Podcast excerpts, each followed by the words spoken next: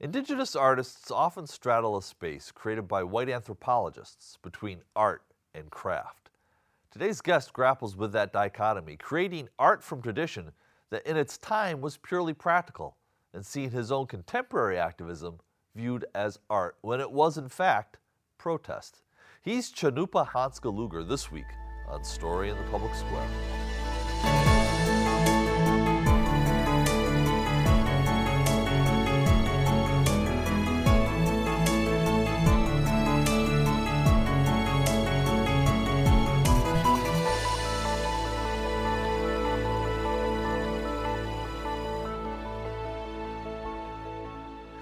Welcome to Story in the Public Square, where storytelling meets public affairs. I'm Jim Ludes from the Pell Center at Salve Regina University. And I'm G. Wayne Miller with the Providence Journal. This week, we're joined by Cannupa Hanska Luger, a multidisciplinary artist and an enrolled member of the three affiliated tribes of Fort Berthold. Cannupa is joining us from his home in New Mexico. Welcome to Story in the Public Square. Thank you. It's a pleasure to be here. We want to talk about uh, your body of work, and it's extensive and it's impressive. But for starters, tell us how, how, when did you know that you had art in you? When did you know that you had uh, a creative uh, perspective that you wanted to share? Uh, I would say relatively early. Um, as far back as I can remember, I've been creative. But I, I imagine that's probably true for every human being, you know, like if you go back far enough, we drew, we colored, all of these sorts of things. I just leaned into it. And did, did I read this right that uh, your mother was an, uh, was a working artist as well? Is that correct? Yeah, that is correct. So I was around it, uh, the the market of art my whole life and kind of understanding the ins and outs of, of it as a career uh, didn't seem inaccessible to me. So you also, during your childhood uh, and, and, still now, spent time at uh, the Standing Rock Reservation. That's where your father lives, is that correct? I mean, he was another influence, is another influence, obviously, in your life. T- tell us about that. That's correct. That. Yeah, my father lives in Fort Yates, North Dakota, which is also where I was born. Uh, my brothers, as well, still live in Fort Yates, um, cattle ranchers let's get into some of your work. How about the Mirror Shield project? That came out of the protests in opposition to the proposed pipeline through Standing Rock, which of course made international headlines everywhere. Um, you were participating in that, but the Mirror Shield was something unique and special. Talk about the evolution of that and what it meant and what it became, and who who participated too. Yeah, um, the Mirror Shield project was really built out of necessity. Um, it was a mirrored surface uh, in a shield form to protect the water protectors standing on the front line, uh, facing the opposition. Um, there were, you know, private companies, police force brought in from all over the place, National Guard, in fact. Uh, all they're trying to protect the right of an oil company and the uh, pipeline that was running underneath the Missouri River. And as everybody knows, this was kind of a, a almost a year long engagement. I guess it kind of came out of uh, necessity. The design, uh, I never really thought of it as art, uh, which was kind of interesting. I thought of it m- more so as protective. So, but, Cannupa, what, what, were, what are the water shields? What were they made of? And what were they used for? I mean, it, it became a type of art, but it, it also had a, a protective uh, value, as you were you describing. You mean the mirror shields? The mirror shield, yeah, exactly. Yeah. Yeah, the mirror shields were exactly that. They were a shield with a reflective surface to um, the the reason they were designed and the materials they were made out of was really uh, trying to answer a question, which was, "I'm one person. What can I do?" Uh, that question popped up quite a bit in my social media feeds as I was traveling back and forth to Standing Rock, and I think a lot of people who were uh, engaging um, to to protect water from this oil uh, company were putting their bodies on the front line. And we've seen some of the footage from there where percussion grenades were shot directly into the crowd, rubber bullets, um, uh, pepper sprays, and even water hoses uh, were kind of brought down on, on people standing, eh, uh, you know, trying to protect the water. And so the shield was designed to help protect them on, on the line. The concept was that they could be used like a like a Roman phalanx or something along those lines, where you could interlock the shields uh, with each other. But the materials was really dependent on what I could get access to at a major uh, box store, hardware store that could be found across the country with ease. And so the design came out of um, what could you build in the parking lot of one of these box stores uh, and and send that to the people uh, in in Standing Rock. And so the the materials were masonite or some sort of uh, uh sheeted ply and um, like a mylar, like a reflective uh, mirror mirror mylar we even used uh, window tint that you could get relatively inexpensively uh, from a hardware store uh, to put on your home windows and uh, a little spray 77 or some sort of spray adhesive and paracord.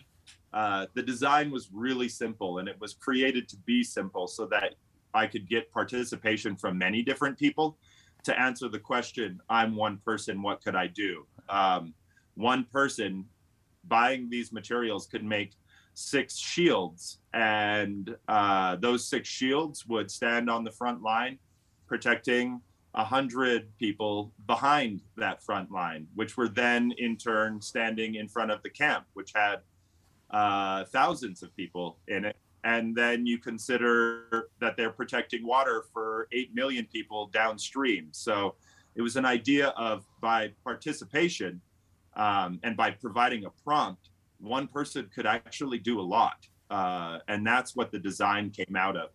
Uh, now, it was hidden as art. You know, um, the art aspect of it was kind of subterfuge to uh, allow these shields to make it into the camps and protect uh, people on the front line. Well, and that's actually the question that I wanted to ask you next was that uh, did you, these served a very practical immediate purpose. Have you been surprised by the interest in the in the so-called art community uh, for uh, exhibitions of of the mirror shields? Yeah, I'm surprised by it. the The biggest surprise for me is a question that I ask myself every time that this work is exhibited, which is, you know, to the institution, where were you when we needed you? You know, um, and I think that's an ongoing question. Uh, as Standing Rock is not an isolated event, that there are continued efforts to annex land and um, kind of face environmental racism that's been uh, implemented by the United States on its indigenous population for as long as this country existed. So let's get into another one of your projects, and it's everyone, the missing and murdered Indigenous women, girls, queer, and trans relatives bead project. Tell us about that. Again, we, we discovered this reading the New York Times piece. It had art to illustrate it, and again, it, it totally blew us away, both for its artistic purpose, but also for the message that it was sending, the story that it was telling, the importance it was bringing to such an important issue. Tell us about that. Yeah, this this project was built out of um, kind of in the wake of the Mirror Shield project. That was the first time that I considered using uh, the population to help create a body of work. And what I found was, um, especially using platforms like social media, the desire to do more is is very high um, the bead project, I asked people to make a, singular bead. And really, this was visualizing data, this data that was gathered from Canada uh, due to the Truth and Reconciliation Acts they actually gathered information around the number of um, people missing uh, and and bodies found of Indigenous women in Canada. And with that data, you also got mapping um, locations where people disappeared, and there were just incredible correlations by by gathering that data that uh, informed me in the process of making this work as far as locations of disappearance and um, that correlated kind of uh, almost blatantly with extractive industry in Canada. And uh, I think the violence that Indigenous people have faced in uh, relationship to extractive industries is um, it's a matter of, of dehumanization. And so how do you how do you allow people to under, understand and truly see our humanity uh, is a it's a challenge. It's it's funny that in the 21st century you would you would still consider having to have this conversation, but the um, the data has the power for systems to create safeguards and laws to protect people, but data gathering is incredibly dehumanizing, and it was strange to me to consider that the solution for dehumanization is dehumanization, and so uh, visualizing that data was a way to rehumanize the data that these are not singular ticks, but these are human lives. And um, each bead is a representation of a, of a, of a, you know, a dot in that data, a, a tally mark, you know. And so that allowed the population to better understand the depth and the scale of this loss uh, and also became a way to have some catharsis for people who were suffering the loss of a loved one. Um, they could create a bead and have it understand it. It is represented in the data gathering and just kind of rehumanizes the the system that we use to create safeguards and protocols and laws really around protecting populations.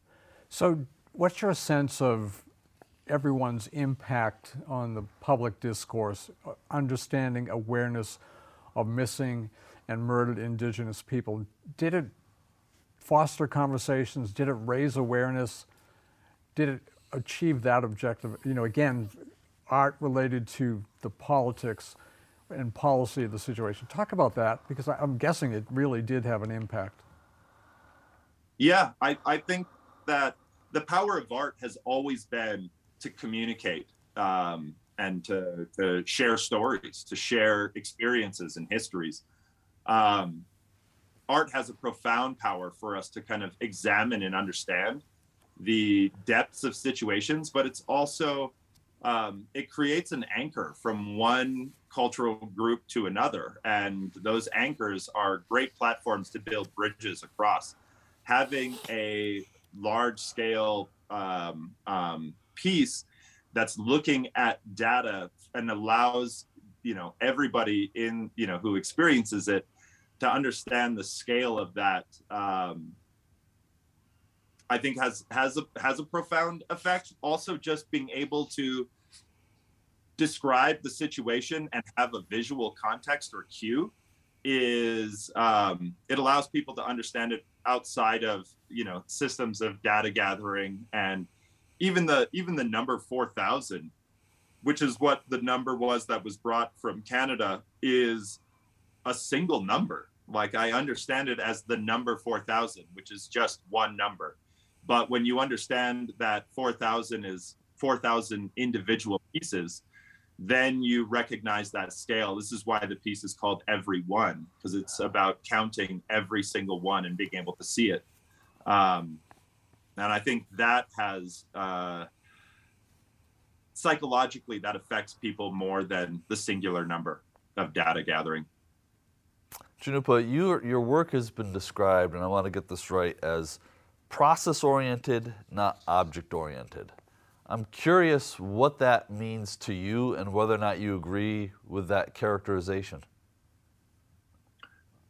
Yeah, I would say that my practice is multifaceted. I definitely, you know, make objects. I'm surrounded in my studio by by things, but the from my definition of art, art is a verb. It is a process. It is um, an intergenerational uh, uh, experience that I'm learning how to work with different materials because of uh, generations before me that have worked with these materials, not to mention other systems that are developing uh, material science and and adapting to these new materials is a process like it just is. So most of art for me uh, does inhabit the the process base but out of that process are byproducts and those byproducts are the objects that are celebrated through the the market of art um, they're housed in museums. The object itself uh, travels further than i can and if i'm successful in my attempt in the creative process, then it every object then exists as a vessel that holds a story. And so its function still exists, which is also a part of the process. We need to take a quick moment for station identification. This is Story in the Public Square, where storytelling meets public affairs. An audio version of this show can be heard multiple times every weekend on SiriusXM satellite radio's popular Politics of the United States. That's the POTUS channel, number 124. We produce Story in the Public Square with a great crew at Rhode Island PBS, and we're lucky to work with them.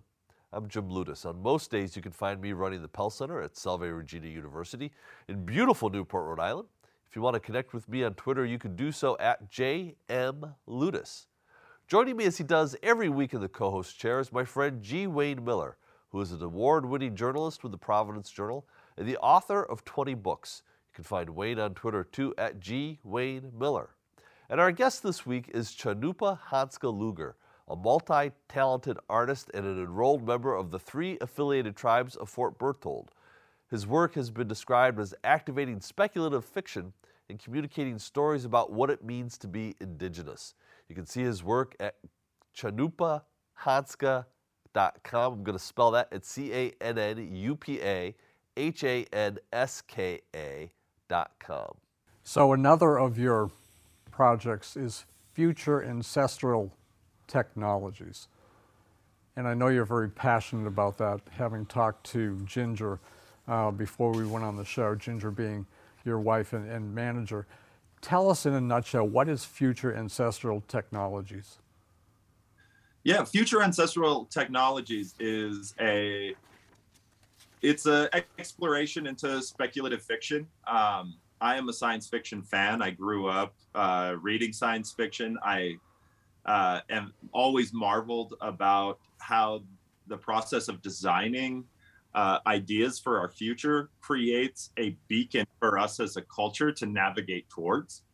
And um, rarely do you see indigenous technology exhibited in science fiction. Rarely do you see us exhibited in, in science fiction. And the violence that you face with that is that we do not exist in the future. Um, and so rather than kind of facing all of the um, microaggressions and strange uh, strangeness of our of our current world, I could imagine a future that celebrates our technology and moves um, moves us towards a more, sustainable future. And uh, I've been developing all of these kind of works and regalias and ideas to build upon um, our cosmologies, our indigenous cosmologies, to celebrate the technology that we have been developing. That I've been seeing kind of uh, uh, appropriated and resold as green economies in the you know 21st century uh, without any sort of acknowledgement or recognition of the contributions of indigenous people on our current uh, world. And so it's called future ancestral technology to look at time through an indigenous lens which is not a linear trajectory into a future, but rather a radiating sphere of um, influence. And that's not just within you know human generations, but it celebrates more than human kinship, relationships to um, environment and earth, and try to reestablish the connection of human beings to um, as another one of the living things on the planet Earth. I think once we recognize, understand, and accept that we have not carved ourselves out of natural uh, uh, order, the sooner we'll be able to adapt and be in right relationship with the the environment that we live in. So, like like a lot of your work, uh, this project is multimedia, incorporating lots of different elements. Maybe you could just give us sort of a brief overview, uh, particularly for members of our audience who are not familiar with your work, of what are the elements that go into this. And again, it's multi-dimensional, multimedia. It's not just simply one costume, one regalia, it's a lot. Anyway, I've spoken a lot. You give us the overview. Yeah, I, you know, it's interesting. The way that I've been building this uh, uh, science fiction isn't in a novel form where you're kind of telling one story, but rather um, in my studio, it's like adapting to a um, kind of like a role playing game uh, interface. There are uh, there are systems that exist, and I'm trying to adapt to them that I've that I've imagined. And so the the methodology, the premise of, of materials that I use are all based in a future context with a certain number of rules that I have to kind of like adapt my artistic practice to, which is what is fun and exciting about it and why it is multi multifaceted. Because uh, one of the one of the components to this future um, culture that I'm developing is that we are living in the wake of our present and so the industrial kind of mass production of materials, the emphasis on single use materials has created a, um, you know, uh, mountains of, of waste. And so the material that I like to use and build the regalia for these future uh, communities is based on repurposing materials of our present. And so I am um, conscious about that and use repurposed materials in the development of these uh, uh, kind of future uh, uh artifacts. Um, and so I'm using a lot of secondary materials. So um, I have a felt uh, connection to industrial felt here in New Mexico uh, where I get secondhand felt that is cut into strips, and it's a byproduct of a of another industry, as well as I use used sporting goods equipment. Um, I use uh, uh, acrylic, you know, uh, yarn afghans. Um, the idea is to to transform and repurpose materials that we would have that would be filling landfills in our future and uh, developing a culture out of that. So, like I had said before, it's like a role playing game where I develop a system and try to adapt my practice to it. And in the process, uh, celebrate like what we would make regalia for in the first place, which is, um, uh, you know, from an indigenous lens, and particularly from Mandan, Hidatsa, and Arikara tribes, which is where I'm an enrolled member um, Lakota influence. There are there are ceremonies that take place that are a part of the protocols around being in right relationship with the earth, where you are um, celebrating the natural forces and you are asking to uh, participate with and facilitate like a healthy environment for um, everything to thrive in. And so the ceremonies that we perform are endurance performances um, that put us in right relationship with our natural environment. So I'm sharing a bit of that, and it's not uh, as they exist presently, which I don't think I have the right to um, share publicly. But if I imagine it in a future setting, then that allows me to kind of navigate the complexities of indigenous culture, uh, particularly in spiritual or ceremonial context. Do you, can you elaborate a little bit? Is there a, do you feel a special obligation as an indigenous artist uh, whether to your community or to, to, to, making your community better understood or, or, or known uh, by the broader by the broader world? Yeah, for sure. I think I think Native people in the United States are um, viewed as one-dimensional entities. Um, most of the museums that house our work exhibit us in a uh, historical context, so we have been like relegated to the past, um, and that our cultures exist within those spaces. But you know, even um, having Standing Rock become a hashtag and exhibited on an international level, it opened up channels of understanding that Indigenous people are uh, vast and complex in their cultural variations. And I don't think the, the larger kind of popular culture understanding of Indigenous people uh, celebrates the complexity of our cultures, that we are not one dimensional entities, but rather multifaceted and that the cultures that are under the umbrella of Native American or indigenous are varied and complex and oftentimes contradictory.